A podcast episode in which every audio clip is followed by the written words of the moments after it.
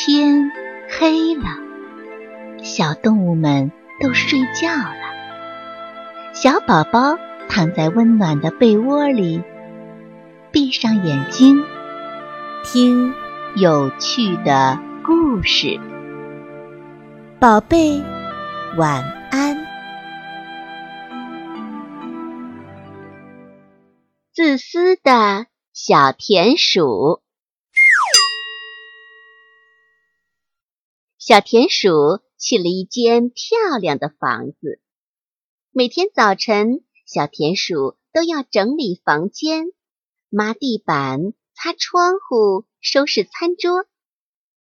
然后他看着整洁的房间，微笑着对自己说：“我的房间真漂亮。”当当当！诶，谁在敲门呢？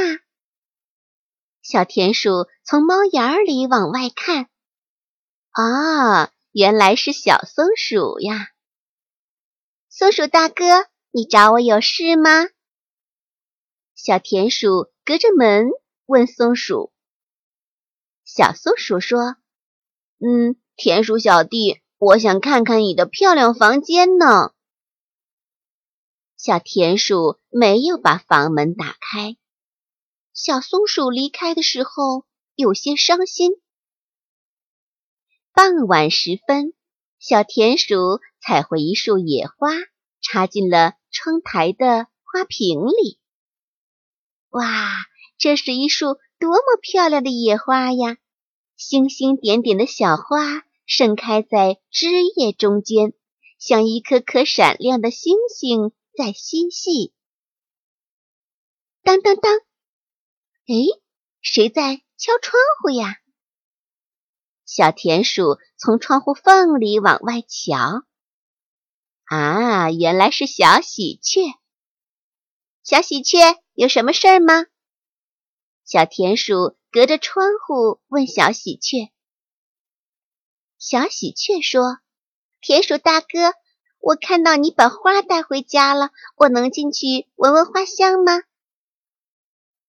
小田鼠没有把窗户打开，小喜鹊在小田鼠窗外的枝头上站了很久，最后伤心地离开了。后来有许多小伙伴都来敲过小田鼠的门，可是小田鼠却没有把小伙伴们迎进屋子里。小田鼠独自坐在整洁漂亮的房间里，一点儿也不快乐。有一天，小田鼠突然病倒了，躺在床上起不来了。小松鼠说：“诶，好几天没有看到田鼠小弟了。”小喜鹊也说：“是呀，是呀，不知道田鼠大哥还有那束漂亮的野花怎么样了呢？”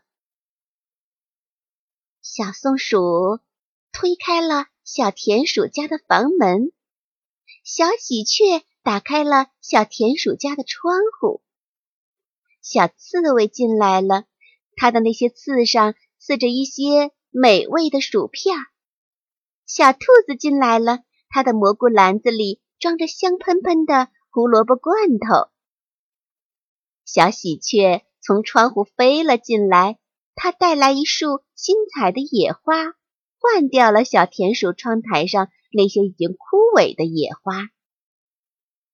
明媚的阳光从窗户照了进来，给小田鼠的房间带来了生活的气息。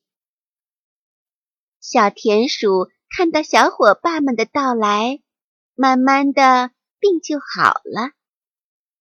小田鼠非常高兴，他觉得就是因为小伙伴们来了，使自己的房间更漂亮了。小朋友们，我们不能自私地私藏自己喜欢的东西。一个人享受这一份快乐有什么意思呢？懂得分享可以让我们收获更多的快乐，更多的朋友。这样，在我们有困难的时候，才会有更多的人愿意帮助我们，心里更是想着我们。小朋友们，你们说对吗？